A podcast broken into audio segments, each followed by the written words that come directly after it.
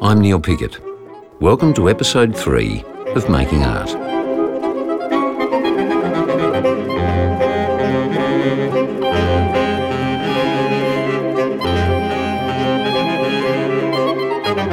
Each episode of Making Art features a conversation between me and a fellow artist about their life and how they do what they do, how they make art. Only this particular episode, it isn't an artist, rather, it's a couple.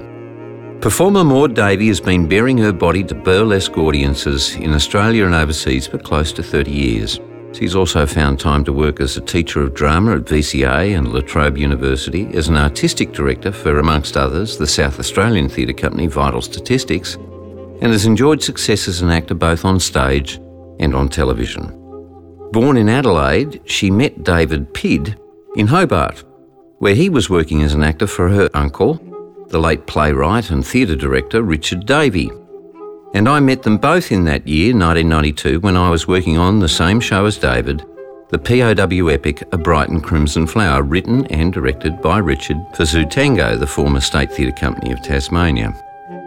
They began a relationship in 92, and in 2000, they collaborated on their first show, Parallax Island, and Maud gave birth to another of their collaborations, their first child, Alice.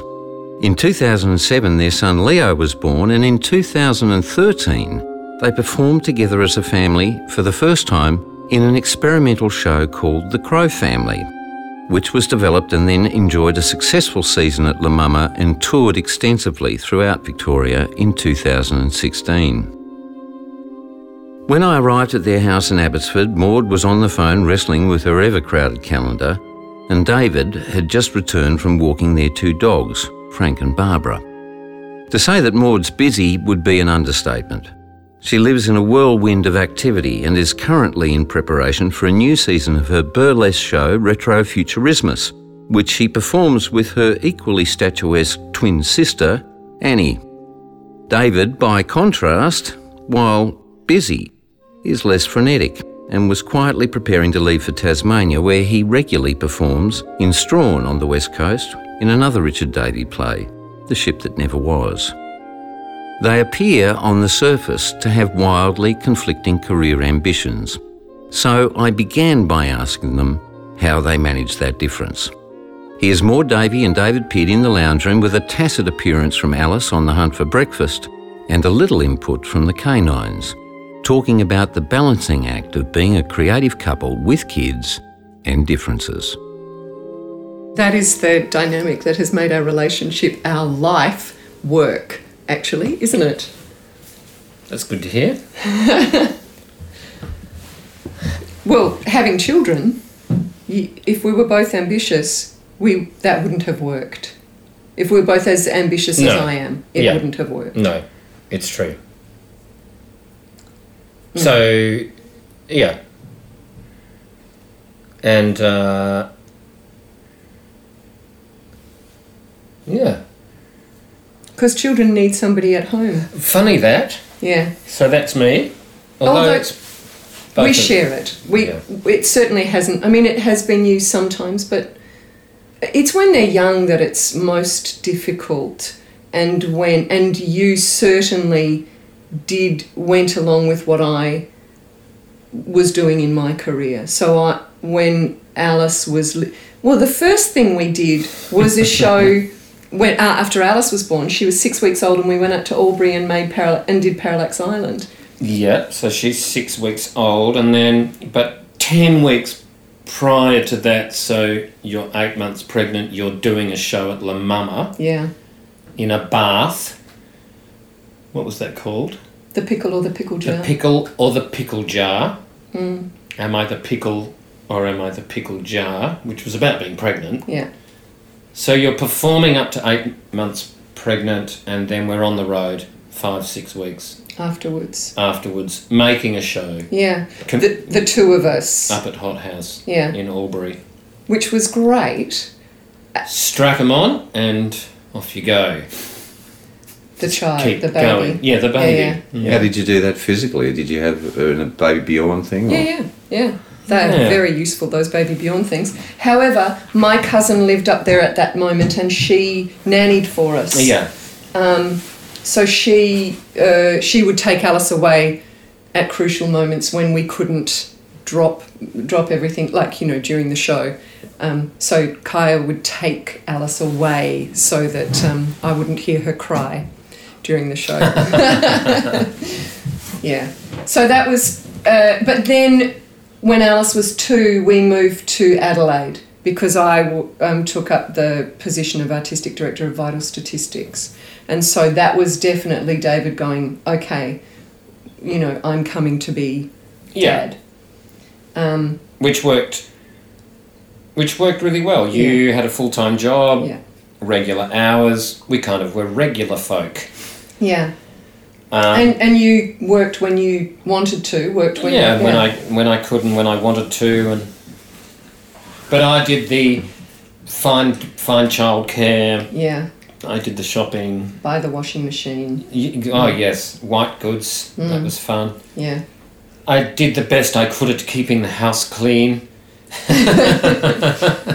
I'm still not great at that. Um, but yeah, that's that's the roles Yeah. we took. So yeah, But then, since we've been back in Melbourne and being being both independent artists, M- Melbourne's a different kettle of fish. You need two incomes, or you need more than one income in Melbourne to have a house and two children.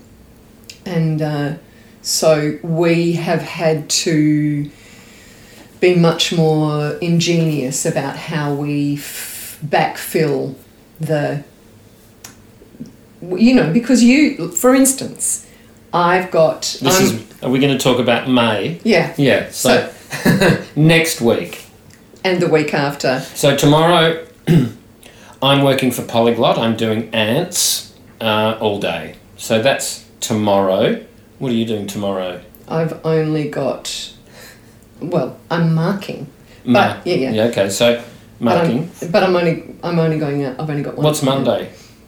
Okay, so mon- I go into my massive two weeks where Lat- my I teach at La Trobe and VCA, which uh, which I've been doing for a few years, and which is fantastic. Casually, I just you know you know do what I can when when they offer me, and um, basically both of my projects are coming are culminating at the same time. So I have two massive weeks in which I have to be out morning, noon, and night. And David goes As- well, yeah, I'm I'm going to Tasmania on uh, Wednesday. on Wednesday for two and a half weeks Yeah, to to work down in Strahan on the west coast. So so our children. Mm, well, see, we've we've gone many years since Alice was six weeks old. Now she's at university, so we can rely on her for some some management of Leo, who's eleven. and she can also manage herself in Mm. terms of getting herself around. Leo's old enough now to get himself to school and get himself home and get himself a snack. Um, uh, ho- however, he is actually only eleven, Mm. and um, He needs a, he needs a parent, uh, he needs a parent, and um, at least one. yeah, However, we have strong support from both our families, which is pretty crucial. Um, my sister lives very close and has a child of a similar age to Leo's, so we can depend on them for when they're available. And David's family has been incredibly supportive at various times. Okay, now I'm going to go into the the difficulties, the financial difficulties. it's not too. Just before you go there, it's not too often that we're really jammed up like we're going to be In the um, next two in the weeks. next two weeks. Usually it's not so bad, and in fact, you trawled your diary yesterday and went, "Oh, actually, it's this night." And this night and that afternoon, and it turned turns the jam is like five days or something, five afternoons. rather And look, and this is about our children. So Leo's taken up soccer, so that's two nights a week. Uh, karate is is three three uh, afternoons a week and a Saturday. Um, so that so this is parenting and making art.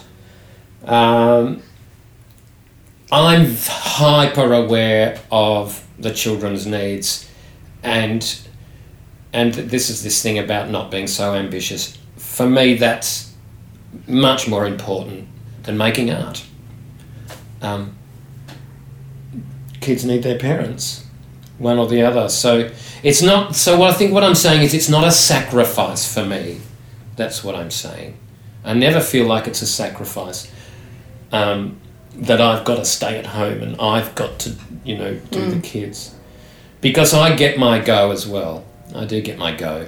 Um, um, This time you spend down in Strahan, which I know you do quite regularly, and you love it down there. So that's your kind of go, is it? Or well, I guess so, yeah. That's my go. That's my little. But David, but you work regularly with Polyglot and tour overseas regularly, and It's not that I don't get a go. I guess my. mm, Yeah.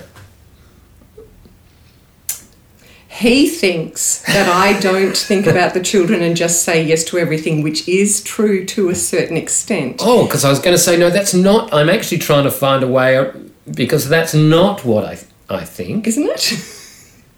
Well, I find you, you make art, therefore you are, yeah. and I, um, what do I do? I, I, um, I sacrifice myself so you can go and make art. No, no, no. Sorry. Oh no, That that's not. We're not saying. Oh, That was a um, joke. no, and I find look. I think for me, I find more meaning in my, my what am I trying to say? I'm not sure. Uh huh. I'm not sure either. Yeah. Other than I get a good go at, at doing my art, and um, And pretty much I get to do what I want to, and I'm really, really bad at saying no, but I have learned that sometimes I have to um, because actually the children do come first. and actually, you you're terrible at saying no. I do sometimes say no. When I remind you to go, you have to say no to that one. I know.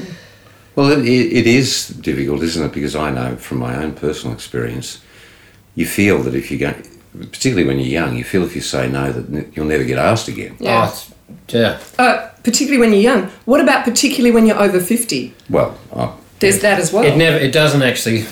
no, it, doesn't, It change. It never but doesn't change, and the that and you know it's the insecurity of it, of the, of the industry, and then the more practical of. Well, I've got nothing after June twenty three. 2018. Um, as I had nothing, you know, three months ago, as as neither of us had anything, you know. So there's this constant. There's nothing. so I have to say yes. I've got to say yes in case there is really nothing.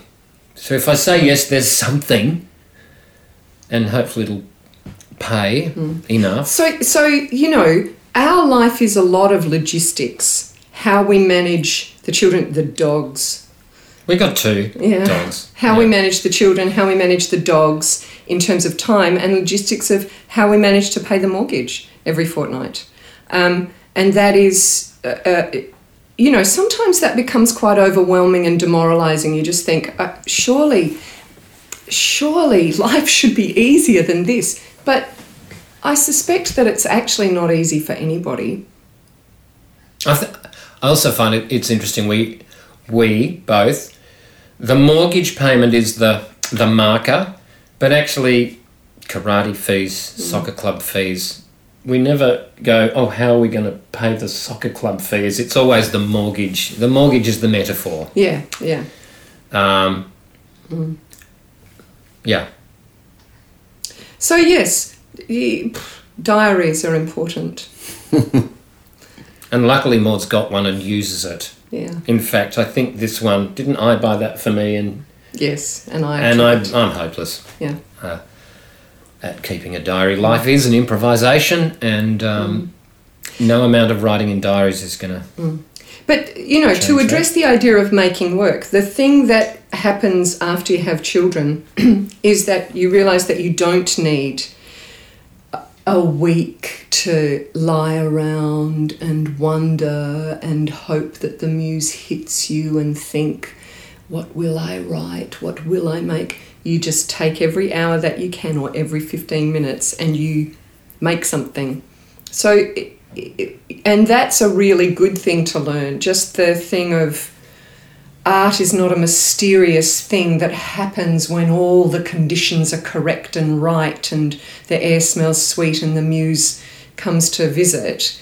Art is something that happens because every, you know, in those two hours that you have, you go, well, I'm just going to write something, and you write something, and something happens. Some, you just have to do it. You do because well, the other thing is there's a very practical thing, which is we've booked a theatre. Yeah. And there's a and and we're going to have and an audience will mm. come. Mm. So we have to have something. We're going to have mm. something, and so yeah, you can wait for the muse. Mm. Hopefully, the muse is actually a the muse is visited before you've booked the theatre. That there is an idea that's got some legs, then you're you know, one is confident that, yeah, we can make a booking in the theatre. Mm. Another metaphor, make the booking in the theatre. Um, so, so the muse has uh, come, and then it's just practical.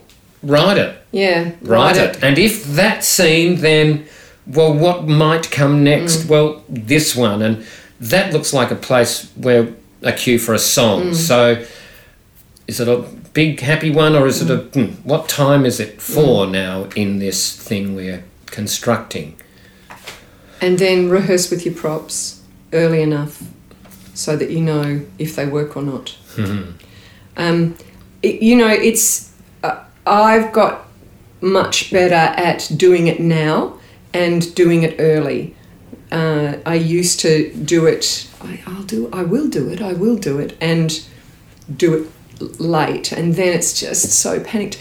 Do you know that thing where, particularly in the theatre, people seem to be addicted to the panic of the last few days, the fear, the terror, the I can't do this, the emotional highs and lows of that journey, the build to opening night. And then you have opening night, and however it happens, people are there and they clap, and the thing has turned into a thing which actually exists rather than something which just displays all your shortcomings, which is what you've thought it was for the last two weeks. Um, that incredible roller coaster, I feel like people get addicted to that. And so they make it happen by doing it too late and um, uh, you know. I was almost going to say, in some some instances, it can seem like a part of the the planned process. Yeah, yeah, yeah, yeah. Uh, I I I am a real believer in working within the hours, not doing overtime, going home at night, um, turning off. Uh, I'm saying this. I I'm, I wonder if it's true, but you, you're you're getting better at mm, it. Mm.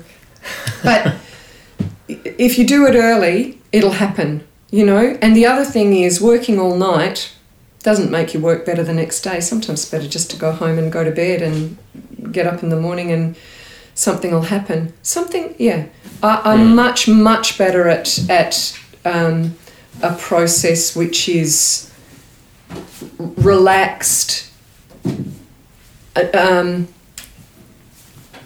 it much, you know, it, it not. I, I don't like the highs and lows. They're just too stressful. Mm. They're just too stressful. I can't I can't do it anymore. I used to say, this is a long time ago, I used to say, I get paid like shit, I work like a dog, and I'm going to die of a heart attack. and one day I thought, if I keep saying that to myself, I am going to die of a heart attack, and that would be bad. So I changed the thing. So now you just work like a dog, and what else? Because you do. You're you you get up and you work. You get up and you sit at the computer. And if it's not one thing, it's another. And I go, What are you doing? And you go, Oh, I'm on Facebook. God, get off Facebook. You know, which is your little break sitting at the computer. But you, you're constantly working, making, marking, curating, producing, But where does it? Where does that? Where does necessity and a kind of propensity? Uh, because I've known you for a while, and I know you are a you, you are a, a sort of a workaholic. Hmm. But is that necessity feeding a propensity, or a propensity creating a necessity? I think it's both. I think it's both. I mean, I, I would, I would never stop working and when I don't have to. So some, look, the thing we've got right recently, or in the last few years, is David goes down to Strahan around Christmas, and all of my work dries up over Christmas. I find myself with no appointments, which is remarkable and terrifying and frightening. But David goes down I've to got a Strahan. couple of regular That's the high Gigs. season in Strahan. and and um, and down at Falls Festival. Falls. So I find myself around Christmas time, first few weeks of January, at home going, oh, maybe I'll oil the benches, which is, uh, you know, Jigsaw puzzles. yeah, jigsaw puzzles. I do jigsaw puzzles, and um, uh, but but obviously at that time I'm also going. There are Australia Council and Creative Victoria grant rounds coming up, and I need to be in them because if I'm not in them, I can't. I'm not doing anything, and so what can I pitch to them?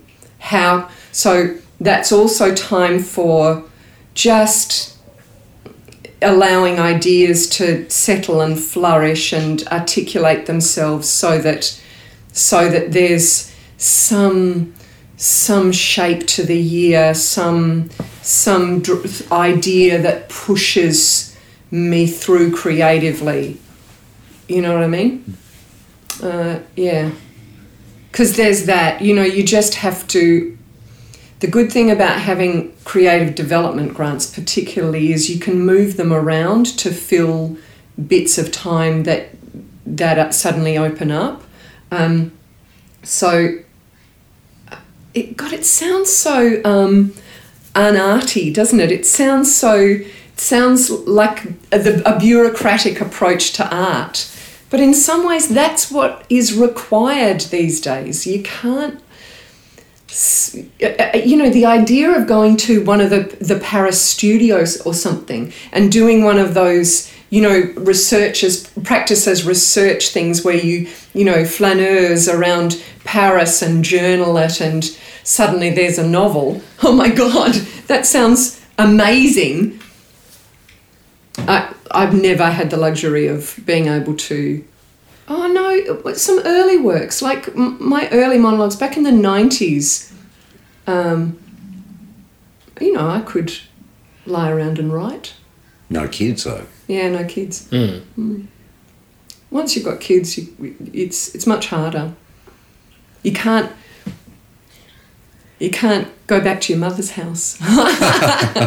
you know when you've You've got to do your own washing. yeah, yeah, Yeah, all of that. Yeah. I don't know. It's going to be interesting. Alice is now at university, and then and so our um, responsibilities haven't halved, but there's one less person to worry about attending to. in- Yeah, In a on a in kind of minutiae, yeah. although still doing her washing and Y- yes. still cooking her food. Y- Yes. Um, so, you know, in a few years, we might go to Paris and lie around and write. Do you think? It's Great. Are you applying for the money for for, that? the, for the Could you get onto that? and I, and I, it, it, I, f- I feel a great, mm, I feel a, a, a large responsibility. Father, son, son. I, uh, I'm, I'm, I could move to Strahan tomorrow, and um, and we'd survive that. Our relationship, we'd find a way. But I can't leave my son. He's eleven and things going on in the world. Uh, I need to be the best father I can possibly be to him over the next uh, few years. And uh, yeah, Um, but, you know, in.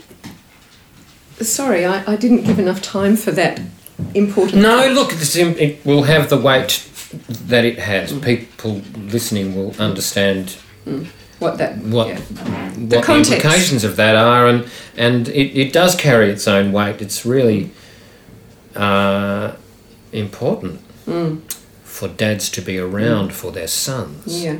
And I so I feel that, and this is having my go. It's all very well me having my go, uh, but I, I feel a great responsibility for be, to be here um, for Leo as he enters his teenage years. This is serious time in his life, He's just down there, Ah. attached to his device. attached to his device with his headphones in. He knows. he knows. Okay, dogs. Shush dogs. Um, but you know, in terms of making work, so as you can see, there's a deflated um, globe, plastic globe on the ground over there. That's a piece I'm working on. And do you uh, do you rehearse in the in, in this lounge room? Yeah. Well, uh, well, like when you did the Crow family, is this your rehearsal room? No, well, we go to Annie's house, which is bigger Right. um, Yeah. when she's, not got there. a bit more So space. then you do little things here. Oh Yeah. yeah, yeah, yeah. We, yeah, yeah, yeah, Look, yeah. you, uh, we've got dogs because you can't swing a cat. Ha ha ha. Yeah, yeah. We um, yeah, yeah. We rehearse here. We um, m- most of the work is made here. I'd love a studio with mirrors. That'd be great. Why mirrors? Well, so you can see yourself. Mikey. But, you, um, I would so have to help you through that. You can just sit and look at yourself in a mirror all day, and then I then you come home, and I'm going to have to Pick up the pieces. pick up the Yeah. pieces of the Yeah. devastation. Yeah, yeah. Um, yeah, no, we rehearse in this lounge room. We rehearse. Uh, we build and make and yeah, yeah, in this lounge room, and it's it, space is interesting actually. Um, as a performing artist, space is one of the primary elements that you are that you need to relate to as a performing artist it's really interesting because you know I do short pieces. I do a lot of variety stuff, and and I work often in the same spaces. So forty five downstairs is a place that I've worked a lot in variety. I understand that space. I understand how to manipulate it. Hares and Hyenas, which is the bookshop up on the queer bookshop up on Johnston Street, which is now a venue, they do scratch nights, and often often you make work by because somebody says will you do this fundraiser for me for free and i think yeah i will and because they're not paying me i need to get something out of it. And what i get out of it is i'm going to try a new idea because variety is made in front of an audience hmm. mostly. You have to get it in front of an audience before you have any idea whether it's going to work or not. So so if I'm going to do a gig for free, I'm going to try a new idea, or I'm going to do pull out something easy that I can rehearse up in an hour. And you'd rehearse it here. I'd rehearse it here. Yeah, yeah. Yeah, it happens here.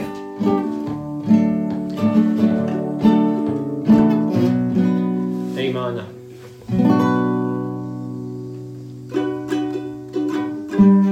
C. B7.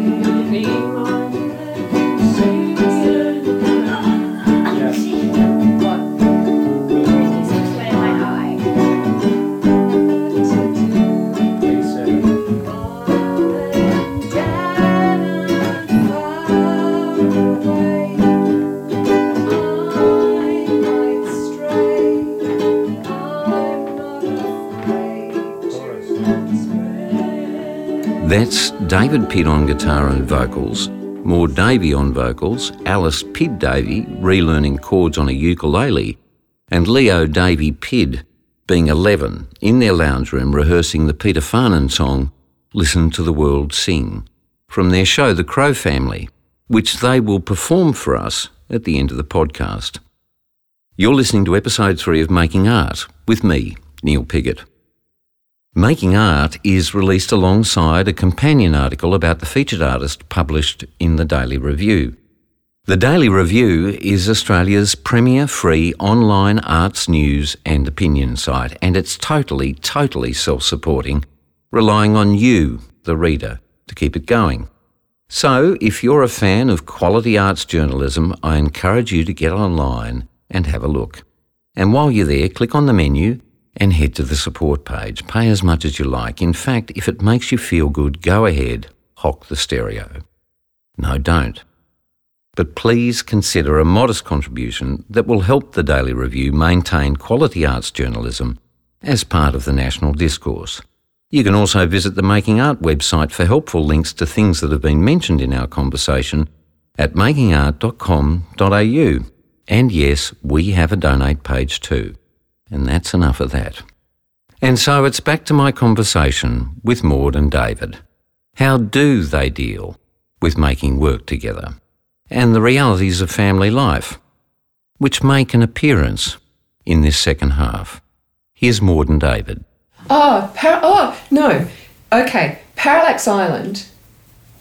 We decided to make a show together. This is before we had children, and David said, "I'm not interested in making a show if it's if it's, you know, full of difficulty and and trouble and In terms of how we make it. yeah." So we made a deal. It was David's deal, and it was basically if it ever gets stressful, we stop. Yeah. Yeah. So, which is very difficult for me, I have to say. Which is why I made the rule. Yeah. Um, so, so, so I'd get to the point where I'd say, "We can't do that. That's it. It's not working." It's it." And okay, we're stopping. anyway, so we made that deal, and it was actually really good. This is actually where the, all that stuff about ease and we don't have to go on the roller coaster came from, because we didn't go on the roller coaster. It was we chose not to. We chose not to. We made a deal not to. Yeah. There were moments of tension. The first showing we did, do you remember we did a showing to basically your family? Your mum and dad, remember, came to the warehouse and, and watched a, an interminable version of Parallax Island, which outstayed its welcome by about 25 minutes. I, and I don't remember. Um, Blocked it. and that was that was stressful, but uh, As but as every showing Yeah, is. Yeah. I mean, part of the part of that energy going into opening night, that energy is always there and and, and, needs to be. Yeah. That is the power. That's the that's the power source. Yeah. It's it's how you it's how we manage that, Yeah. and it can so get out of hand. So how do you contain that energy and focus it focus it in? and not make it destructive. Yeah. either to your relationships or to yourself. Hmm. Um, anyway, so so that was the experience of Parallax Island. Which, by the way, was a love story. yeah. So that's the and that's the first thing that we made together, and that was a short version which we put up for the 1999 Fringe Festival. 43 and a half minutes, Is that what it or was? something like that. For- 44 minutes. Yeah. It was like, is that long? Yeah, that's Yeah, yeah, that'd be fine. that'd be fine. Anyway, so then, um, so then Hot House picked it up and said we'd like to produce it up here, but uh, it needs to be two halves. We, you know, we need to. It needs to be full length. You need to make ninety minutes. We, we need an interval. And that's Hot House's, uh, that's the way they operate. Yeah. Subscribers, we want our audience to have a drink at interval. We Hmm. So- need an interval. And so that's when we went up when Alice was six weeks old and made that made the rest of the material.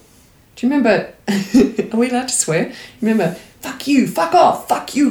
remember that song That that song. we made? Get fuck, fuck fuck you, get, Get- fuck, get- fuck you, get, get fuck, fuck- fuck, fuck off. I hate you, I hate you, I hate you, I hate you. we pulled out anything and everything. Yeah, that was a really good of, song. great. Yeah, that was. was a really good song. We, Yeah, we yeah. should find it and do it again. Uh, maybe I could do it for Retro Future. And it wasn't a great challenge for me. I remember, you know, we remember we opened the second half with a monologue, Yeah, yeah, with your monologue. with my yeah. monologue. So I'm not very good at writing. I'm not a very good performer. You know all those terrible mantras and um, and and um, it was a great joy to was. to to. Okay, you you you're going to write write write a monologue. Yeah. Oh, okay. Yeah. Uh, It was. out it comes. Yeah. It pours out. Yeah. It was I must good. remember that. Yeah. Anyway, so that was Parallax Island. By the time we, you know, by the time we got to the second bit, we didn't have to make a deal about it being easy and not stressful. It had to be easy and not stressful because otherwise my milk would have dried up. You know, it was it was stressful enough. You know, I was waking up every night, twice a night to feed Alice and you know, we were getting no sleep, so it couldn't be stressful. We had to just make the show and survive. Um, Now this is to that point of you. You just strap your kids on and get on with it. Hmm. Um, and believe that if you just keep putting one foot in front of another, metaphorically, in terms of making the show, it'll happen. It's going to happen. So, so that was And we also knew that we, we also knew that we were on a winner in terms of our idea. Mm. We had a really solid base, so that always we, we there was no waiting Yeah. for the muse. We No. we we we'd given ourselves a really good realm Yeah. to play Yeah. in. You know, but you know what I remember most? I hardly remember performing. What I remember most about that season is so poetic. Um, was the middle of the night or the dawn, and outside our window was a magnolia tree. And um, during the four weeks that we were there, the magnolias blossomed. And so in the dawn, I'd see, you know, early I'd see the buds and then the little. So watching the magnolia tree blossom over the four weeks at dawn, that is what I remember about that season. Mm. I remember, I remember getting Alice back to sleep. we are we are not going to be a family where our children wake up at five thirty in the morning and they're awake. No, I'm. She'll go back to sleep. You go, you go, and I'll get her back to sleep. Yeah, And um, that's worked really well. yeah. Now we have to chase our children out of bed to get them to school. Yeah.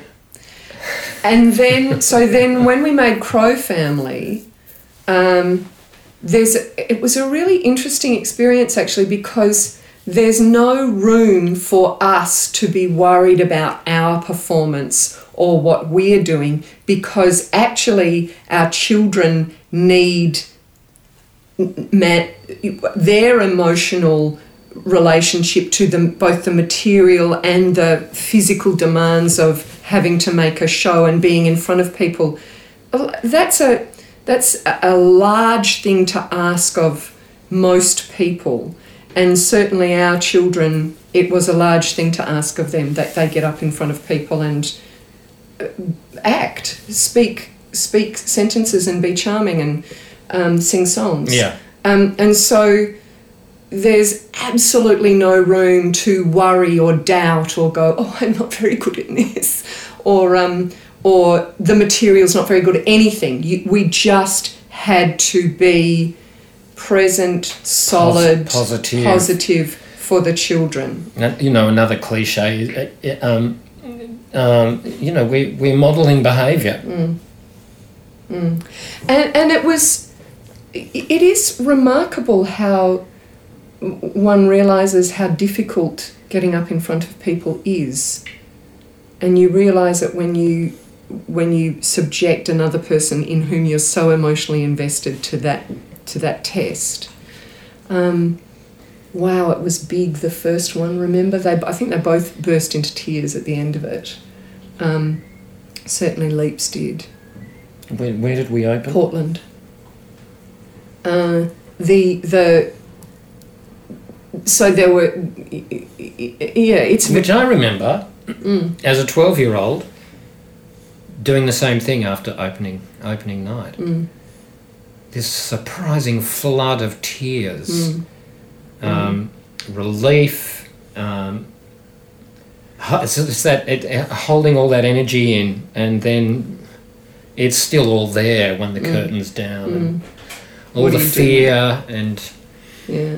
apprehension. And, It's interesting, isn't it? Because I think we still feel that as adults in performance, and yet we don't allow ourselves to have that response. Yeah. Yeah. well, Or have there's we a lost bit of a tradition of the opening night party, and I uh, um, we drown it. Uh, We, we drown it, Yeah, we exactly. dance it out, we, um, um, and that is all part and parcel of the process. Um, um, yeah, yeah, But but I agree. I, I mean, I've talked a bit uh, um, to various people about the how the audience's attention becomes more and more like an assault, like something that you have to steel yourself for, like something that that is psycho- a, a psychological assault that you have to build your armor against.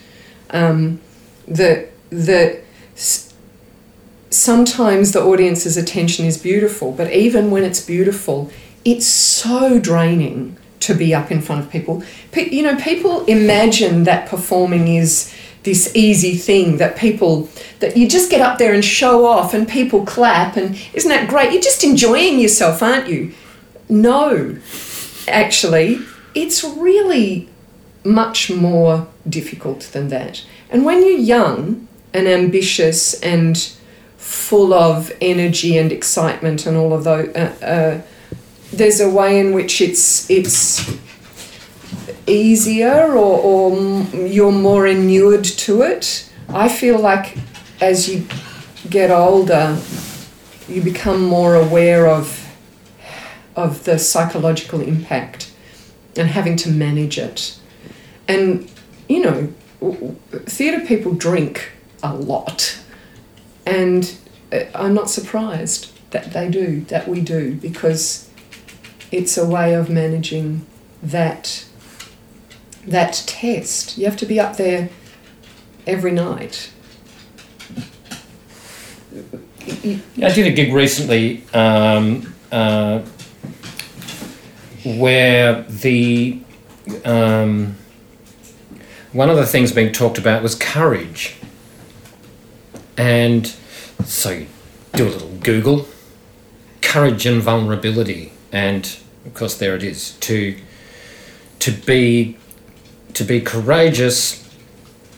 Um, it's a, it's from the, uh, the old French word heart, heart, and to be courageous, you have to pass through vulnerability. Uh, so we, as performers, there's a great vulnerability. And and actually, you know, you talk about armor, but you can't let the audience see the armor. Or they're not going to see the performance They're not going to see the vulnerability, which is and which is why we're there. We it's it's all about the human condition, and and that's what we're exploring with and for for the audience. The human condition, great vulnerability, and uh, yeah, no wonder we drink, self medicate, fall apart, uh, um, because that tends to not be built into the process. Yeah, actually the the process the protection, the spiritual protection. the well s- what what how do we manage ourselves after the curtain comes down mm. after the blackout after the opening night mm. after the closing night. Mm. Uh, there's a process there that is generally missing in, in the in- industry generally. Uh, it's slowly now coming out because we're we've entered a, a, a place well in our bubble where it's becoming okay to talk about mental health. And uh, and our emotional health, and it tends to manifest itself after the performance. Um, is that is that true? Anyway, Oh, and the yeah. two weeks before, you know, at the two weeks before you go, this is the worst work I've ever made. I am, I am terrible. I'm hopeless. Oh my God, they're all going to mm. Why, realise would, why did they pick me It's for going to be a this? disaster. Everybody else is pretty good. I'm terrible. Oh well, I just have to, you know. Anyway, blah blah blah. It's it. it's a it's a pretty difficult thing to do all your life, I reckon. Do you so, do you rely on each other for support in that? I rely on him, and I wonder if I give him enough. Yeah, that's fair. Hmm. And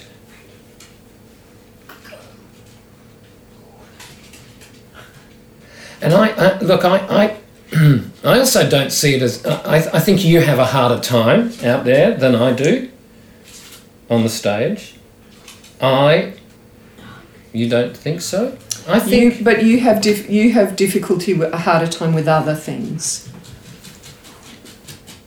Anyway, like like writing, yeah. yeah, like yeah, like having faith in the initial that initial process. I was told very early. Um, I was told very early, and it was, it, and it continues. To, I hear this is, oh my god, you are so watchable. So, um, so I, I'm I'm spending my life coming to terms with that. What what does that what does that mean? Um, um, okay, so I'm watchable, but I've got no idea what I'm doing. Uh, whereas I think you're you're you're more. Mm, you're so much more. aw- Oh, I don't know. I don't know. what were you going to say? Well, you're much much more aware of the audience's gaze. Yeah, and and how that affects you and so and and so you um, I think maybe intellectually are able to to have got to um, oh, I, I don't know how to say this and this and which is classic me I know what I mean can I articulate it yeah, yeah. there's an instinct I have an instinct or um, mm, meh meh Yes, Leo. Yes, you can speak. Are you recording? Yes. yeah, Leo. we're recording, yeah.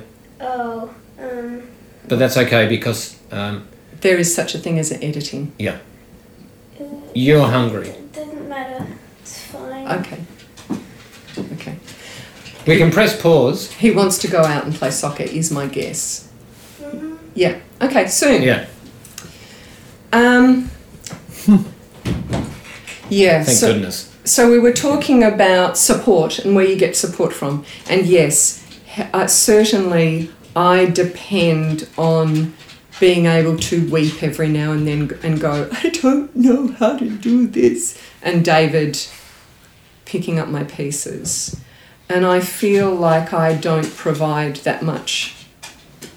Uh, I, I, I'm not sure that the balances are uh, equally um, weighed um, in that regard.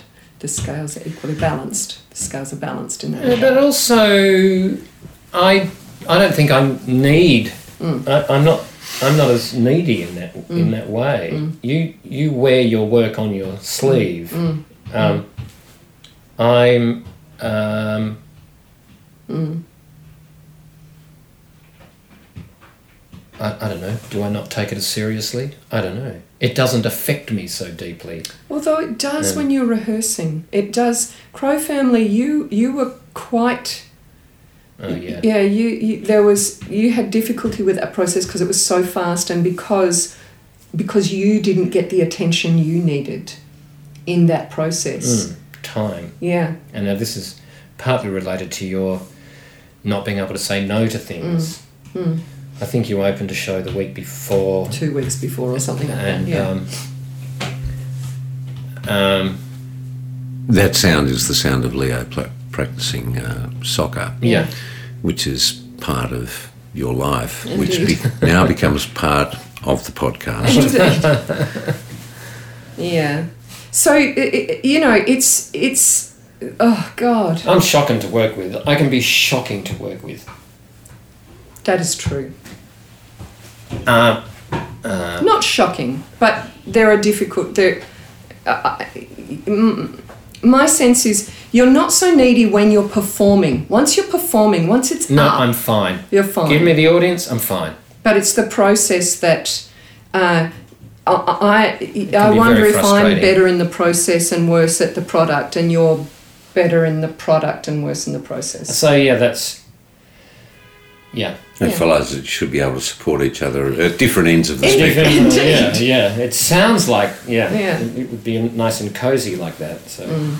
um, but it's true. I've been. This is another thing. Uh, you, you get to opening night and I do the show, and the director will go, "Oh, there it is." Mm. So Yes. you know, where was that in rehearsal? Well, no, that's rehearsal. So uh, there's something in my process where I, I keep it all in contained and I'm figuring it out in rehearsal, and I, all I need is an audience, and it'll it'll all come out. But that can be deeply frustrating oh yeah. for for um, the other folk in the room who want to see what the performance. Is Yeah. yes, love. Something really bad has happened. Um, I think we hit got. the ball and hit the table like it snapped off. Oh, darling, it's all right. Don't worry, because this table is completely gone. It's, it's all right. The table's broken, but it was broken before before Leo. Okay. It's okay. it's alright. It's alright. Gave you a shock. It was pretty shocking when, when furniture fell Did um, when you're rehearsing a Leo's alright. quite quite a sensitive kid. Yeah. Was there was it difficult for him the the whole process? Oh, yeah, uh, the rehearsal we managed very carefully. So we Alright. rehearsed in short chunks. Mm-hmm. We we um, the show. David, stay with him for a little while, Oh, don't yeah. you think? The we we rehearsed in short chunks, and we also designed the show so that we were able to so that he was always a, attended to. So he sang one song on my knee, you know, things like that. So you know, we needed it to be a positive experience for him, and um, and we needed it to be positive all the way through, or we he would have said no. Um, so we And you'd have to honour that. yeah, absolutely. You can't force your children on stage. Um, there was one performance though. You children respond to routine. Children need they need to be fed regularly, they need to be slept well, and they need routine. And and basically, so there was one performance, and that day we didn't manage feeding him properly. He didn't have enough to eat before the show, and he fell apart during the show. It was uh, it was astonishing. It was so so big. He, you know, I when in the middle of the show, and I turned around, and there's Leo behind the table on the floor weeping, you know, heaving with sobs, and we had to. So we had to manage it, you know, to the point of going, shall we keep going to the audience? And, you know, but taking me, taking Leo off stage into the dressing room, it's okay, it's okay, are you all right now? Okay, you don't have to do anything else. Alice and David singing his, finishing his song, coming back on, keeping going with the show, then you can hear the coming from the dressing So I so I left the stage then to be with him. This to be with him, all in and then front I can of the audience. all in front of the audience. And then Alice is uh, oh, then Alice is singing her, her song. I'm off stage comforting Leo. I Alice can is- hear Alice, pouring with tears. and then, then Leo's here going. Is, is Alice crying too? Alice is And so that set him off again because Alice is now on stage performing. She's burst into tears. I've got my arms wrapped around Alice. She's singing a song. and I think I think part of Alice's tears was everybody's going to think we're such terrible people. oh my god, it was terrible. But But that is the thing when you stand in front of an audience. All those thoughts do come Yeah, into your yeah. mind. And That's that's all part of managing your managing yourself, yeah, managing your thoughts and emotions. Uh, Uh, you know, do and and do we stop this now? Yeah, yeah. When When do we you stop call this? this and and and stop and apologise to the audience. Or But we kept going, and I we have did to say, keep going, and was- even after the- you know, and of course, people after the classic thing afterwards is that some people thought it was the show. uh, you know, I have to Oh, say, it- such great emotion! And It was probably the most extraordinary thing that we that we've ever done, and for the people in the audience, it was probably one of the most extraordinary things they've ever seen. They're all in tears, you know, four times all through the show. Everybody's coming up and shaking Leo's hand and saying, "Good on you, mate." You know, what, what we what we made that night was a much broader version of the Crow family. Hmm. The Crow family works on many levels. There's the the there's story. the story, the kind of folk tale, if you like, of um, you know the fairy tale of the woman and the crow, and um, that fairy tale. Then there's then there's then there's um, a The- family are performing that show. A real time family are performing a show. in which they also talk about their themselves as a family. So there's a kind of fictional family presented, and then there's the real thing, which is the real family who are in front of you performing the show and managing themselves. Right. And that was that. Sh- in that show, instead of the fairy tale, the f- fictional family, the real family being buried underneath, those, or, or you know, emerging from underneath those things, the real family was the primary substance of the show. the substance and of the other, show. And the other things were secondary and playing around it. It was it was pretty extraordinary. Are you going to do it again? We are going to We do the. Crow family again. Or uh, are you going to do another show with the family, do you think? A couple of surprising things, I think. Um, one, one is that, that both our kids said yes to making the Crow family in the first place. That's one thing. Alice, uh, Alice has stated pretty clearly that she's, and over the years, that she doesn't want to work in the theatre and that she's not going to be a performer, and in fact is doing science and maths at university. Very clear. There's no arts going on.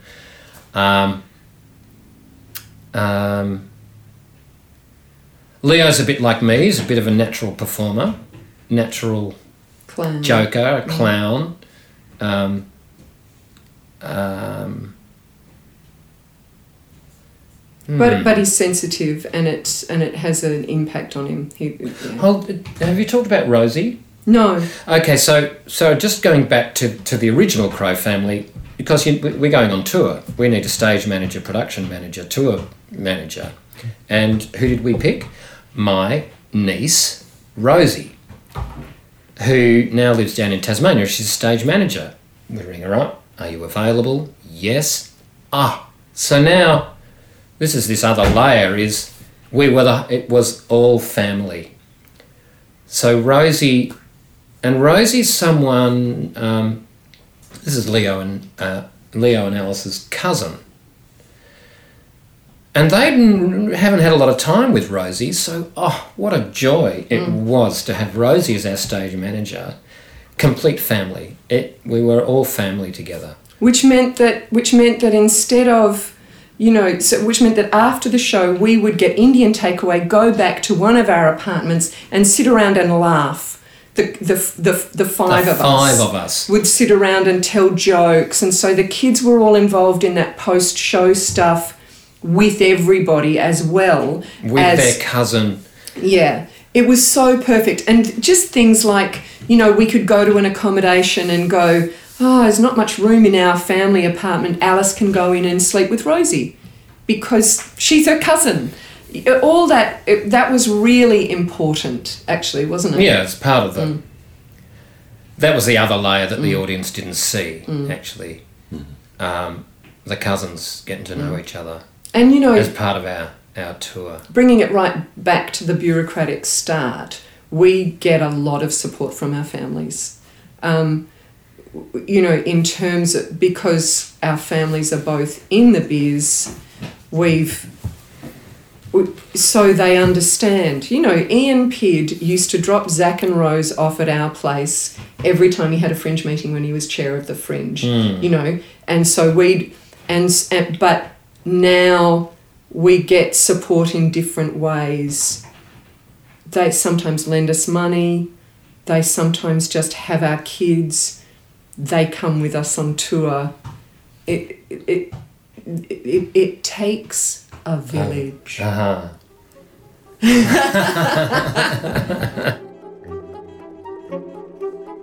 That was Making Art, Episode 3.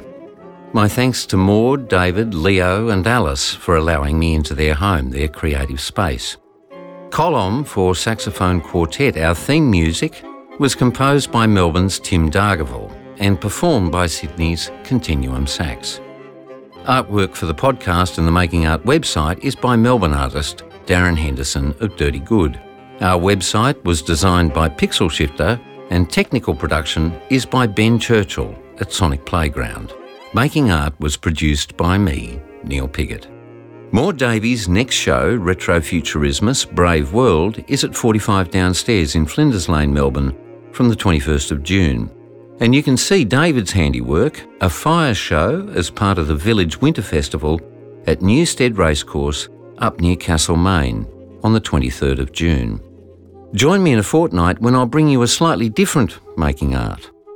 How we publicly value the work of artists is a bit of a hot topic, and during the Adelaide Festival, I attended a conference on cultural value organised by Laboratory Adelaide, the cultural think tank attached to Flinders University, where a number of big brains gathered together to discuss that very thing.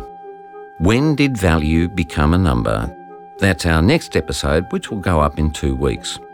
And don't forget to check out Australia's number one arts pages at the Daily Review and our website, makingart.com.au. I'll leave you now with the Crow family Leo on lead vocals, Alice on uke and harmonies, Maud on harmonies and encouragement, and David on guitar and vocals. This is Listen to the World Sing, a song written by the Melbourne musician and songwriter Peter Farnan in response to a request from Maud and David for, and I quote, a happy, happy joy song. Bye for now.